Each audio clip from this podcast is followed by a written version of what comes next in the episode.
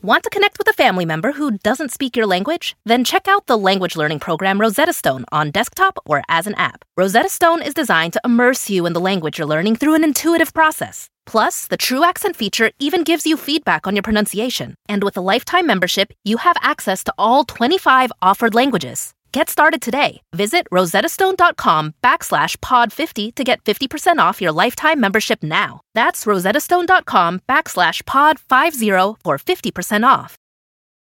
Whether you're a morning person or a bedtime procrastinator, everyone deserves a mattress that works for their style. And you'll find the best mattress for you at Ashley. The new Tempur-Adapt collection at Ashley brings you one-of-a-kind body-conforming technology, making every sleep tailored to be your best. The collection also features cool to the touch covers and motion absorption to help minimize sleep disruptions from partners, pets, or kids. Shop the all new Tempur-Adapt collection at Ashley in store or online at ashley.com. Ashley, for the love of home. Hi, I'm Sophie Ansari, and welcome to Earwolf Presents, featuring an episode of our show, Pod Crushed. Earwolf Presents is an anthology podcast feed full of comedy and conversations from the Earwolf universe of podcasts. And occasionally, like this week, you'll hear a special feature from Stitcher friends and colleagues. We have just launched Pod Crushed. It's all about people's middle school stories. So we get into the awkward, the cringy, the meaningful. I think you're going to love it. This episode features our guest, Drew Barrymore. And it's a great listen because Drew gets into the details of what it's like to be a child actor, but I think her stories prove that the struggle of those years, it's universal. So thanks for tuning in to Earwolf Presents this week. You can follow Podcrush on Apple Podcasts, SiriusXM, or wherever you enjoy your podcasts. And this guy was like, "So what are you going to tell your kids about like how screwed up you were?" And first I wanted to like you know, level him. Yeah, I, d- I really, did. I was like, I'm gonna like get you. How and awful. I'm so rebellious that it, I was just like, oh god, damn it! I'm gonna keep it together. this guy comes in here with his. Ah!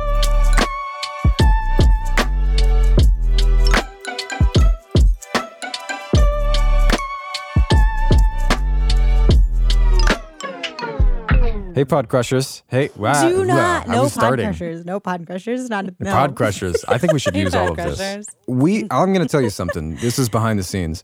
I've tried to record this intro a few times, and it's just too long. And and it's because we have a guest who needs no introduction. So guess what? I didn't introduce her. the moment she appeared on our screens talking to us. We just like we just got rolling. I will say her name with reverence and levity and admiration as it deserves. Drew barrymore graced us with her presence today. Evidently drew is, is a real fan of of my show you and me. So basically there's just like there's these three people danielle schneider casey wilson and drew barrymore and they had this back and forth where they would talk about my show you saying i love you and then another person being confused by it. So so they they have like you not you mugs. They really have their like this running Wow, joke. I mean, that, I'm confused. right. No, and I, I I wasn't a, I wasn't aware of it, but it was a thing. It was mm. becoming a thing that the people who follow their show like really really know and love. Mm. So Danielle invited me on Drew's I show to to surprise her. Something big, so I decided I need to give you you. And by you, I mean Penn Badgley. What? Is this is this where I say something? It was like, is this real? I don't know. Is this real? Oh yeah. Oh my It god. was so fun. You had told us about it, but I didn't realize how how intense it was. You, I wish you would stand outside my window and care about what I was thinking and behaving and feeling, and I just. I know. Kill me, Dad! Kill me, Dad! I'm sorry. Drew and Casey are like fully in their bodies. Like it's a full body reaction. Yeah, like I like they were they went upside down for real. And I loved it. I feel like it really reminded me of the story that we're going into on this episode. This is one of my favorite stories. I say that about a lot of them, but this really is one of my favorites. It's called The Wallflower, and it's a real life middle school story submitted by a listener and read to us by Penn. Sophie's got about 30 favorites. But let's roll to this favorite, the wallflower. And after that, we'll chat with Drew. In seventh grade, I transferred from a private Catholic school in Maryland to a public school in an affluent area of Houston. And the year was 1988. Crocodile Dundee was all anyone talked about, and skorts were all the rage. I was a little chubby and a lot cute, but I had no friends.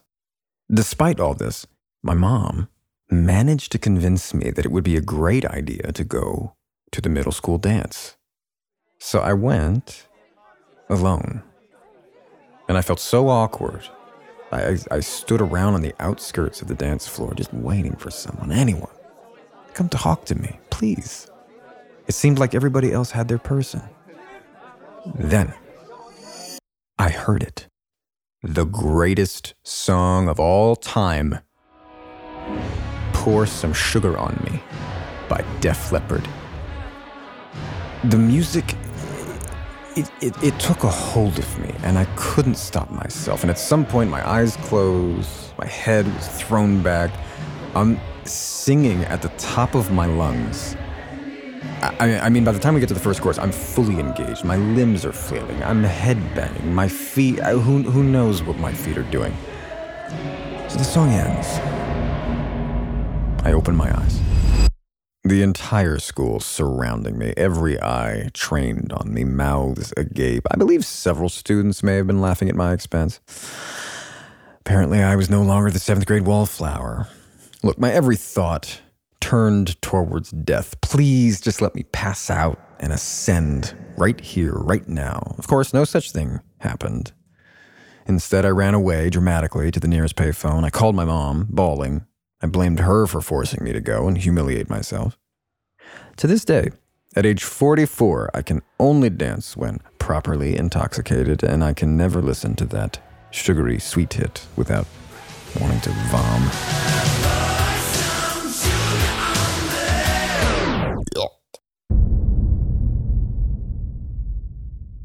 Hello. Hello. Drew. Hi. Drew, welcome. Oh Hi. Oh you just walked off your set, didn't you? You just walked off stage. I would not look like this if I did Right. not just walk You look right off amazing. the set. Wow, Thank we're you. honored. Oh Thank you for asking me to come on today. Drew, I am truly feeling starstruck. I know you don't know who I am, but we've done many interviews, and this and we're going gonna keep it that way. I'm not going to introduce them. Penn never introduces us. We before you came on, we are like, Penn, can you please introduce us this Drew time? Barrymore. Well, it's it's well documented that I'm not. You know, I'm learning how to be a host, Drew. As I guess you are too, but you. She's killing Yeah, it. you're like killing the game. Oh God, thank you. And it doesn't feel that way at all. but I I was listening to a clip in preparation for this, you guys, from the story and I think it's such a secret weapon and recipe of your current show, you is your voice mm-hmm. is so conducive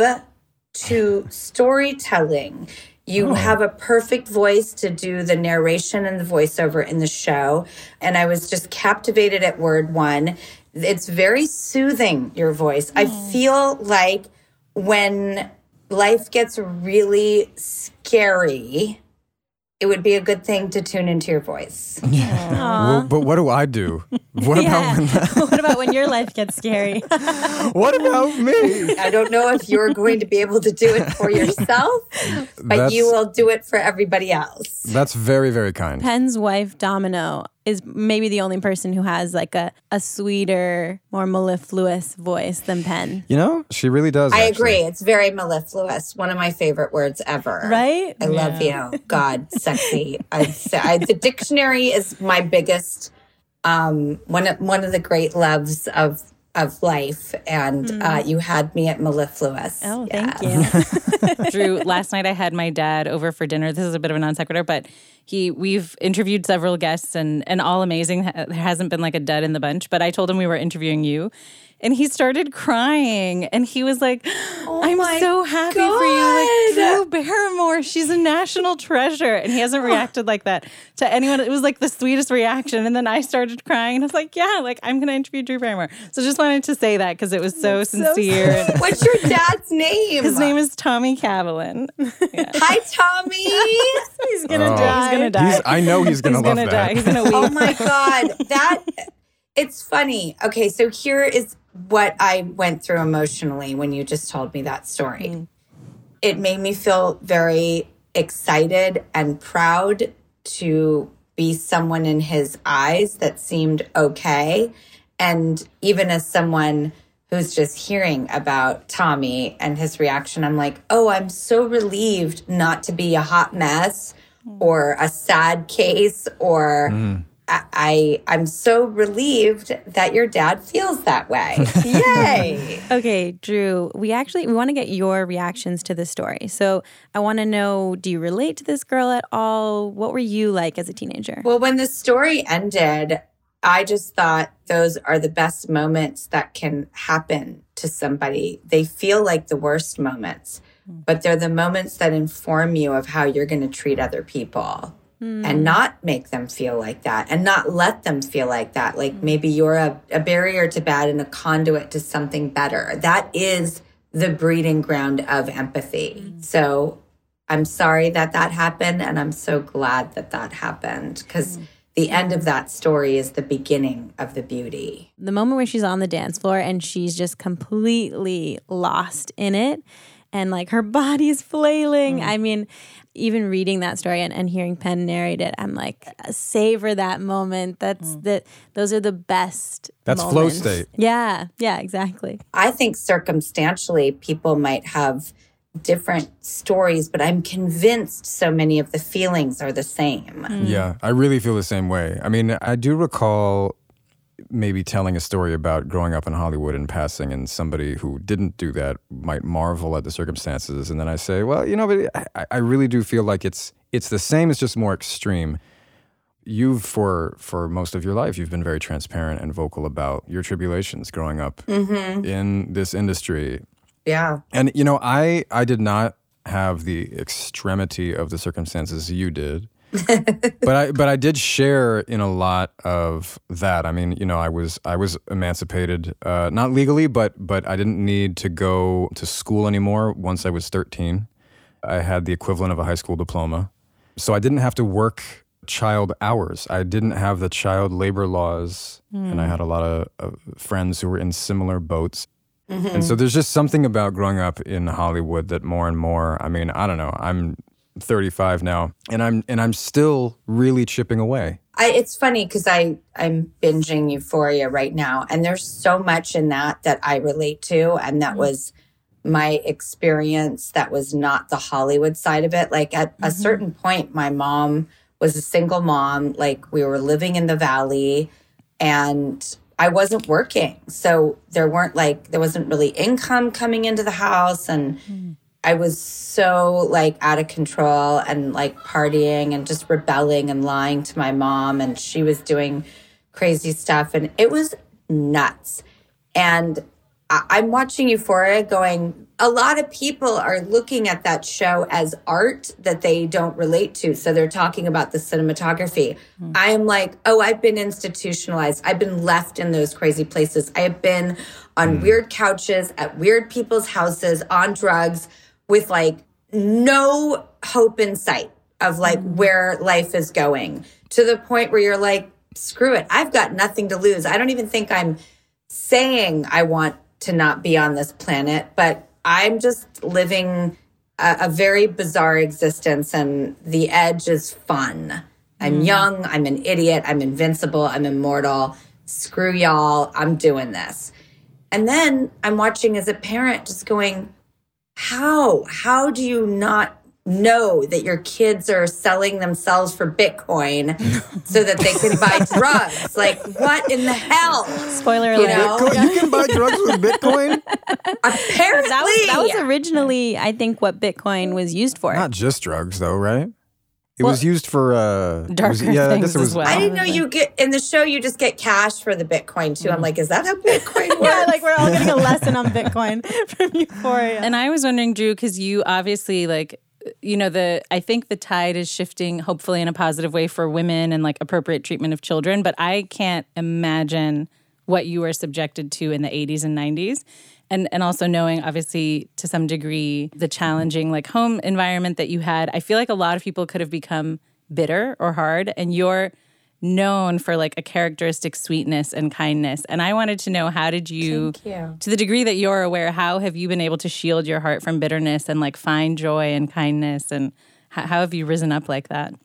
I feel very positive about everything. And I've always worked on myself. Well, like my mom threw me in an institution at 13 because she just didn't know what to do with the monster she created. it was the best thing she could have ever done because wow. it was so hardcore and mm. such a wake up call and such a cold water in your face freak out. They just would work us in groups and therapy and talking about everything out in front of each other. Were you with kids your age? Yeah. And it was an adult ward too. So we saw some very colorful characters wow. who were older. Um, so you kind of knew where you were headed if you didn't get it together. Wow. So it was great. Goodness. Wow. But yeah, I was with kids and the the institution was very deep in North Valley. So there was no Hollywood, there was no Malibu, bullshit patina. It was like yeah, the valley can get really yeah. I lived in the valley, and I I lived I lived kind of deep in the valley in the beginning, and yeah, it's, it's not Hollywood. It's far from no, it. No, no, not at all. All the kids that I was, it's like Euphoria. yeah, no, with I'm less not money. What it's I, isn't Euphoria rich kids or are they? I don't know. I've never seen it. Oh my god, buckle up! It's I was totally living Euphoria. It's shocking. Mm, like I, wow. there's so much I recognize in my life about that show that I'm just like, oh my God, thank God I survived that. Mm. Um, but uh, great cinematography. there, there are some things that like only with my therapist will I share, mm. and things I saw or experienced that I just wouldn't want children to be around or a part of. But a lot of you know people will find themselves in like crazy circumstances and have to figure out how to navigate that. That's very universal. The stuff everybody knows about, I think I had too much access to too much stuff, but I really take responsibility for like where and how I handled everything. Like there wasn't anyone there. So maybe there's no one there to blame also. Mm. And I screwed it all up, you know? it's like uh, uh, I got all this stuff put in my hands and I blew that shit up. You know, mm-hmm. I really did. And but then I was like, stuff in your hands. Okay, so I, I, I hear you. I totally hear you. And I think like your I think your perspective is is is like is has a lot of truth to it. It's admirable. You have what I think we could call the human spirit. Like you are resilient. You. you. do have a you do have a, a light that shines through. It's actually just like kind of joyous to talk to you, which is yeah, which is so which is really to sweet. Talk to you.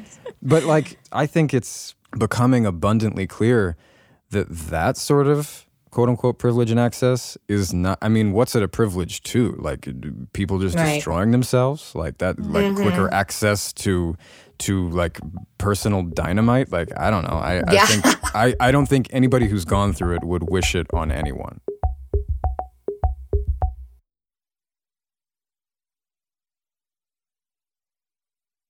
you have participated in a lot of joy inducing projects from your youngest age to now. And just doing a bit of research before talking to you, I went back and I watched some of these interviews from when you were like seven and nine and 12 and 15. At that age, do you recall how you felt about all of that? On the world tour of ET, uh, a moment happened that uh, really changed my life forever. I just realized that I was lucky to be connected to people. Mm. And uh, we did travel the world, went to many countries, and ET was so much about a collective experience. Yeah, it really was. I saw so many people that seemed so emotional watching it. I knew making it, we were emotional and joyful. Were you at that age too? Like you were like you could feel this sort of the specialness of the content cuz I watched it with my stepson back when god he must have been probably 8 or something. And my wife and I were looking over his head every now and then being like where the hell has this movie been all our mm. lives? This is the most beautiful thing I've ever seen. Aww. Yeah. Like was, you felt that emotion like at that age? I know it's the moment that that shifted everything for me. I loved the people I was around and it was like the first time I felt whole was the first time I felt so safe in the world and everything about that experience, I believe, is what sort of formed me into the person I am. And whatever has come to bite at the heels or question or doubt just has no ability to penetrate any of that. I've always felt like Norm from Cheers, like I'm just the dude at the end of the bar that I do feel like I I'm lucky in that way of like I'm Norm, I'm a fixture at this bar of life. Mm. Wow. Yeah, I felt like that film. It's funny. There's actually I hope I don't disconnect the entire operation, but I'm actually looking at this picture. Oh my god. That's so sweet. We should tell the listeners what we just saw. That's a picture of you and Spielberg. He's like cradling her, and she has the yeah, most in tender a look very on her tender. face. It's very, very, very tender. Oh. It's very sweet. I'm embarrassed to even say it out loud, but Steven Spielberg, after E.T., saw kind of my home life during mm-hmm. and kept me on and really took me into his life and under his wing. And, you know, you're too young for red lipstick or, you know, cover yourself up or, you know, I always, I didn't want him to see some of the really difficult things I was going through. And I didn't realize it at the time. But um, I think the idea of wanting to make a parent who does put in the time to raise their kids, those are the people that you would like to make proud. Actually, I can tell you. So, Drew, we we share. I don't want to like you know make too many assumptions, but I think you and I share a certain. You know, we've had the Hollywood experience, and we know what it's like to to not have as much parental influence from a young age. My two co-hosts, who I will now introduce, uh, Nava Kaplan and Sophie Rutstein. Welcome to Pod Crushed. Thank you for having us. What I'm learning as I do this with them, and they've we've been friends for years, but as we kind of get into each other's stories growing up, they had what I'm going to call uncharacteristic or uncommonly like sound, positive, healthy relationships with their parents who were together, uh, are together. And I think I've learned a lot because I too, like you, will be like, well, surely there's this, that, and the other. And then just in my conversation with them, I'll realize, wait, I'm doubting um, like the floor that is that is underneath me. Yeah. Yeah, I had and still have a very close relationship with my parents. And they themselves have this beautiful friendship, and they invited us in on that friendship, all their kids. But they were still able to maintain a parental role. And I think that balance is key. And I'm wondering for you, Drew, since you were a working child actor, and I'm making a lot of assumptions here, but I'm thinking that that would kind of push you into a parental role and give you a lot of power, potentially too much power. You're 100% right. I always knew that I was filling the parent role by working, and that felt like a lot of pressure too. Of course. Yeah. Hmm. Really, it, it's just a recipe for not respecting authority whatsoever. Which, fair enough. If you're already being treated like an adult in some of these really major ways, and then you're told, like, you're grounded, I can imagine being furious at that. It really makes you uh, subconsciously feel like I don't need to listen. It brought out a real inner rebellion in me. Did that happen to you, Penn?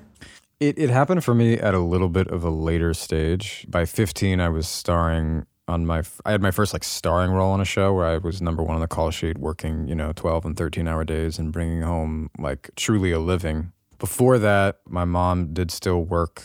And um, by the time I was like, yeah, 14, 15, you know, you go through long periods of not working, as you said, but you get these large chunks of money every now and then. And you go through periods of be- feeling like, whoa, I just got paid. Like, at least for the next week, anything goes, and I'm to buy this guitar or something like that. And but then you know months later you're like eating Taco Bell every meal because it's just what you got to do, and and then and then so I think over time this pattern develops where you realize when mom says something to you that tries to place a barrier in front of you, and when you are making money, mm-hmm. it's actually hard for me in this moment to think like what else parents really have. I'm not saying that there isn't a whole lot else to parenthood. I'm not saying that at Right, all. right. But I'm just saying, like, if you remove that foundation too early, it's just like, hmm. And I do recall one moment where I said to my mom, What the F are you going to do about it? Wow. What did she say? Nothing. Hmm.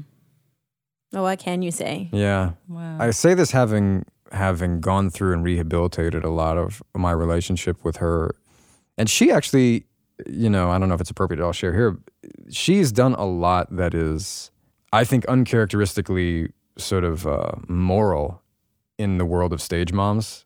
Because for me, there was some real despair in the teens working in Hollywood, and and and I think there were some essential pillars, you know, as to use your word, Drew, that she sort of helped instill in me that that a lot of stage parents don't. Um, so so so when I say that there was this one moment, it was really just this one moment that I can recall where I said very clearly, I am doing something else, you know. And at that point, I was probably 15, I think. Yeah. Oh, it's, I think it's such a lesson to us all to not give up that power as a parent that's so much a part of the way our society is designed. And there are many young people out there who are forced to grow up way too fast. And I mm-hmm. really Yeah. do mean outside of Hollywood. No. Like yeah, yeah, yeah. there's- No, it's everywhere. Oh, yeah. there's circumstances. That's why I say so much about the feelings being so relative. There are just a lot of kids who are not able to have that structured trajectory of a societal childhood. Mm-hmm. Yeah. You will live at home by 18. You will not be working before you are 18. You will go to school. Th- These are the threads that have unraveled for so many people from their mm-hmm. life sweater. And that's where I relate and think feelings are, are quite relative. I, I know that it was when I was seven and on that world tour that I thought, oh, I could spend maybe maybe life is about connecting with people hmm. even when it seemed like i was going to go so far away from that at a certain point and be that like burnout cliche like over excess screwed up actor who you know went by way of so many others it's a mm. cliche sadly for a reason mm. Oh yeah. yeah. I just don't have darkness in me. Mm. I have light and love and a genuine, absolute care for other people. I think my big battle is keeping myself in the mix. I tend to leave myself last to a dangerous degree. Mm-hmm. I don't take as good of care of myself as I should. Whenever I see wellness people, I'm like, oh God, what am I missing? Why don't I care enough to like elongate this carcass to the greatest potential? Why do I treat myself like a garbage can? I don't know, but I'm just trying to like bite down and get through it. I'm going to go back to the positive mm-hmm. every single time like a magnet. Like I cannot be pulled away from my love of the human beings and animals, but hmm. human beings on this planet. I mm-hmm. I've made such a conscious choice not to be someone who is a part of like dark shit. I don't want it. I don't want to I've made the same choice. I was like, just like Penn. But no, you is not dark. You is amazing. There's a deliciousness, and everybody's on the feeder. The purge is dark. Mm-hmm. Yeah, fair. You is not that. Mm-hmm. You is awesome. Penn, I also think you bring a lightness to it. Absolutely. I, I think you very consciously bring a lightness we to make it. murder fun. A hundred percent. Listen, everybody has a everybody has a little bit of revenge and a dark side. Like I could be a hippie talking about love all day long. You fuck with me, I'm gonna fuck with you right back. I'm totally rebellious. It went from ET to serial killer real quick.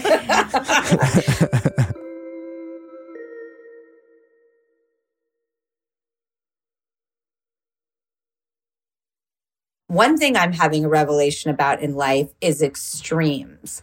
And I'm realizing that I do live in the extremes. And I might have been born into extreme circumstances, and extremes have been far too often on the menu. Hmm. they, were, they um, were all that was on the menu. I mean, Totally. when you live, when you're working as a kid in Hollywood, I'm just saying not just for you. Like I did it too. It, it- it's it's it's basically all that's on the menu. Yeah, I am an extremist. Hmm. And hmm. that might be like a beautiful and difficult aftermath and consequence of the life I've lived. Like everything I do is in extremes. If I season something, I'll over season it. If I work out, I'll go all in until I injure myself. If I binge eat like and just sit late at night. I'll order like 15 things off of a takeout menu and just sit there and snack on all of it. Like Voila. if I love my kids, I will nuzzle in their ear and bite their cheek and like tackle them oh, yeah. and like just sniff them until I know. I do the same thing. Oh, that I- new car smell is Yeah. undeniable. There's- Puppy breath is a thing. it's so good. That first time when they've got like bad morning breath and you're like, oh my God. I've heard about that. I am so determined to have my kids have a different experience than I had, only in the terms of like, oh God, how could I foster a life that won't want to make them go and get into nefarious things? Hmm. Mm-hmm. That's pretty much like goal number one. Like they're babies, you want to keep them alive. They're toddlers, you're you're I think you're trying, the parent is trying to stay alive. Nobody talks about how crazy toddler years are, but they're mm. nuts. Woo! I'm in right now, and in a pandemic too, which is. Oh my uh, god, it's it's it's a lot and it's the It greatest, but it's mm. one of the trickiest times I think of the parenting journey I've experienced so far and then you're like, "Oh my god, it's quickly becomes about behavior and mm, Yeah. Um, processing and emotional reaction and all of this much heavier stuff. Mm. And it's a never ending roller coaster of awesomeness.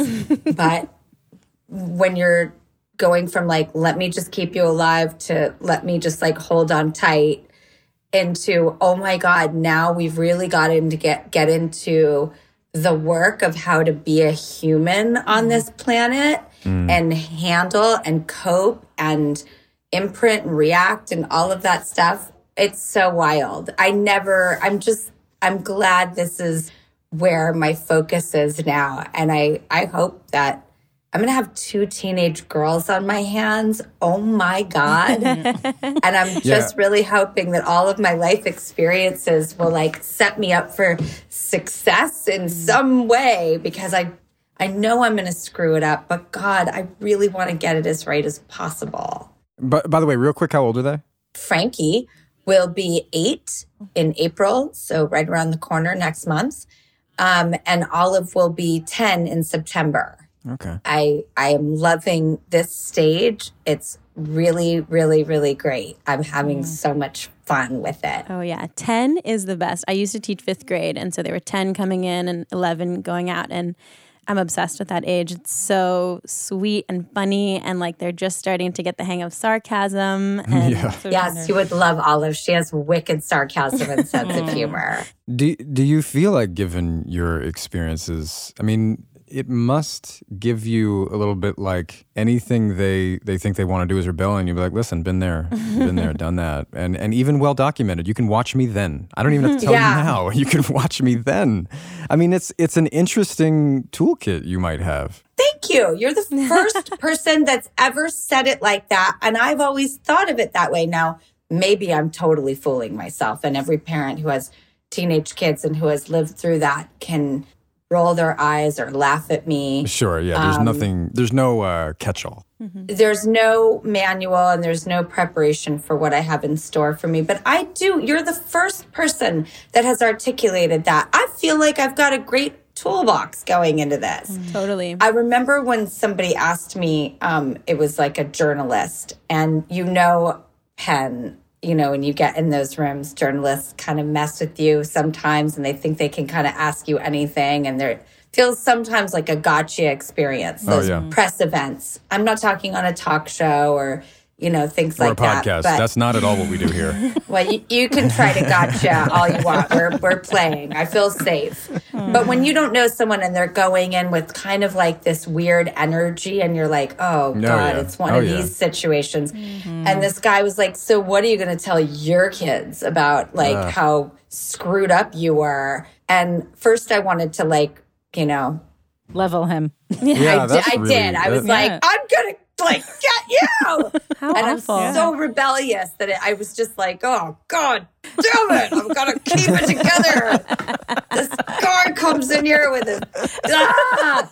and then I was like, Well, first of all, you know what I'm saying to you, and it it is the middle finger in words. A, B. I I I'm going to be very honest with them. Like mm. As far as I'm not going to be giving them tutorials on my life, but if and when they come across something that I'm saying what not to do, I'm going to be like, and that actually is my reasoning because I have tried it and I mm. understand my lessons are not your lessons and you have to live your life. But it's funny, I have tried those things and it made me come full circle and mm. I just don't that isn't what I what I'm into now and why I'm probably so much more about like health, safety, pillars of appropriateness for you to be good girls is, you know, I, I did get to try a lot of different colors and I mm. found the ones that I love the most. Um, mm. so, you know, I I I do hope to not in an oversharing way, not in a patronizing. I hate being patronized. Oh, I, if you want me to do something, patronize me and I'll go right and do it. Mm-hmm. Um, but I do hope to just bring a raw, honest vulnerability and a sense of humor and a lack of judgment and a lack of patronizing my kids and just keep it as real as possible and empathetic and understanding. I didn't listen much when I was mm. growing up, but I, I didn't really have that traditional set of parents. And I do have hope and wonder that I could be that for my kids. And then they really will have a different attitude and experience in life. Because I do think when kids have people caring and shaping and being there for all of the good and the tough and everything in between, that has to have an effect. I oh, yeah. don't know from yeah. experience, but I'm hoping to God it does. It does. Okay, wait, Drew, we know you have to go, but we have one final question. It can take just 30 seconds. If you could go back and say something to Drew at 12, what would you say? I would have said, I know you're not going to listen to this, so I'm not going to bother. Ah. wow. That's so All right. good. Thank you, Drew. This has been a delight. Thank you, Drew. Thank you guys so much for so having lovely. me. Okay, well, thank you. That means so much. It really does. And as the mother of two daughters, I hope that my girls can be sitting on a couch talking about family and parenting and how to be in this world like you guys. You're Thank such you. every mother's dream of an example of how their daughters will turn out. So Thanks for all the things you said. I will hold them in my heart. Likewise. We recorded it just in case you forget. Thank God.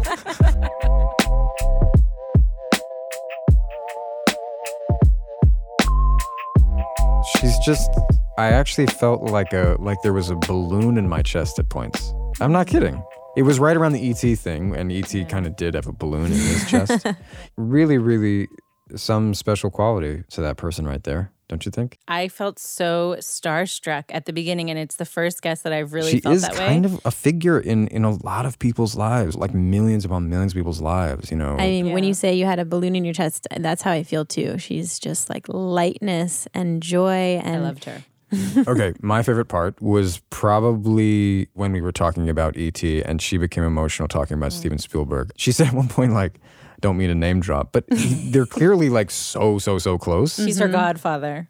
yeah. Really? Right. Yeah. And oh my god. And there's just something about how she's been through the ringer in a sense in the industry, but at the same time, the way she makes me feel specifically about being in the business, quote unquote, that is very encouraging. Yeah. My favorite part, I had two. One was when she showed us the picture with Steven Spielberg. Mm-hmm. It was mm-hmm. just so tender, and and her, the expression on her face and how she had come into that conversation was really meaningful. And when she said hi to my dad, because it was also so gracious and so generous to like ask for his name and to do it. And I know it's going to mean so much to him. So I really love that. I will. Yeah. yeah I was going to say mine is way more selfish uh, because, you know, what I was first going to say is her life changing moment on ET. I thought that was so sweet. So you're taking mine. Well, you took mine. Okay. but, you know, my, my more superficial, more selfish moment was at the beginning. You all, you all might have missed it, but I definitely didn't. She said, I love you to me. She did. She did. Because I used yeah. the word She was talking about my show, though. Shut up, is, shut up, is shut up, the shut thing. up. Don't she take was, this away from me. no, she did. She said, "I love you." To said, Sophie. "I love you" because I used the word mellifluous, which is probably the only large word I know. So thank God I used it. Mm. the yeah. teacher used her one big word.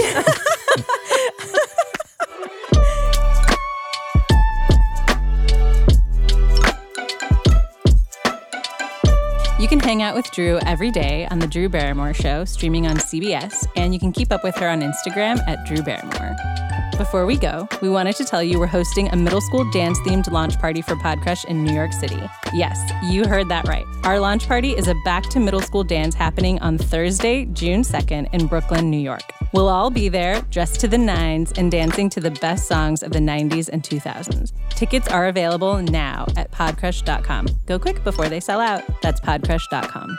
Podcrushed is hosted by Penn Badgley, Nava Kavelin, and Sophie Ansari. Our executive producer is Nora Ritchie from Stitcher. Our lead producer and editor is David Ansari. Our secondary editor is Sharaf and Twistle. Special thanks to Peter Clowney, VP of Content at Stitcher, Eric Eddings, Director of Lifestyle Programming at Stitcher, Jared O'Connell and Brendan Brines for the tech support, and Shruti Marate, who transcribes our tape. Podcrushed was created by Nava Kavelin and is executive produced by Penn Badgley and Nava Kavelin and produced by Sophie Ansari. This podcast is a Ninth Mode production.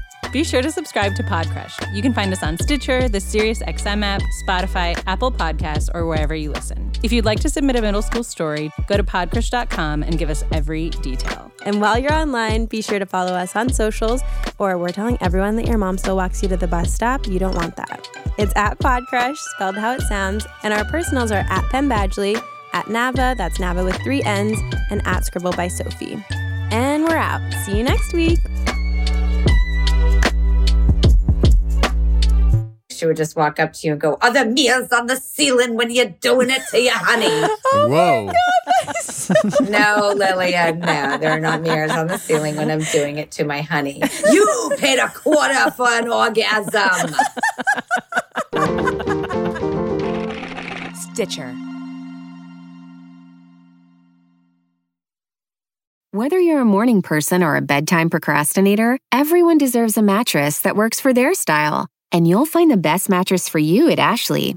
The new Tempur-Adapt collection at Ashley brings you one-of-a-kind body-conforming technology, making every sleep tailored to be your best. The collection also features cool-to-the-touch covers and motion absorption to help minimize sleep disruptions from partners, pets, or kids. Shop the all-new Tempur-Adapt collection at Ashley in-store or online at ashley.com. Ashley, for the love of home.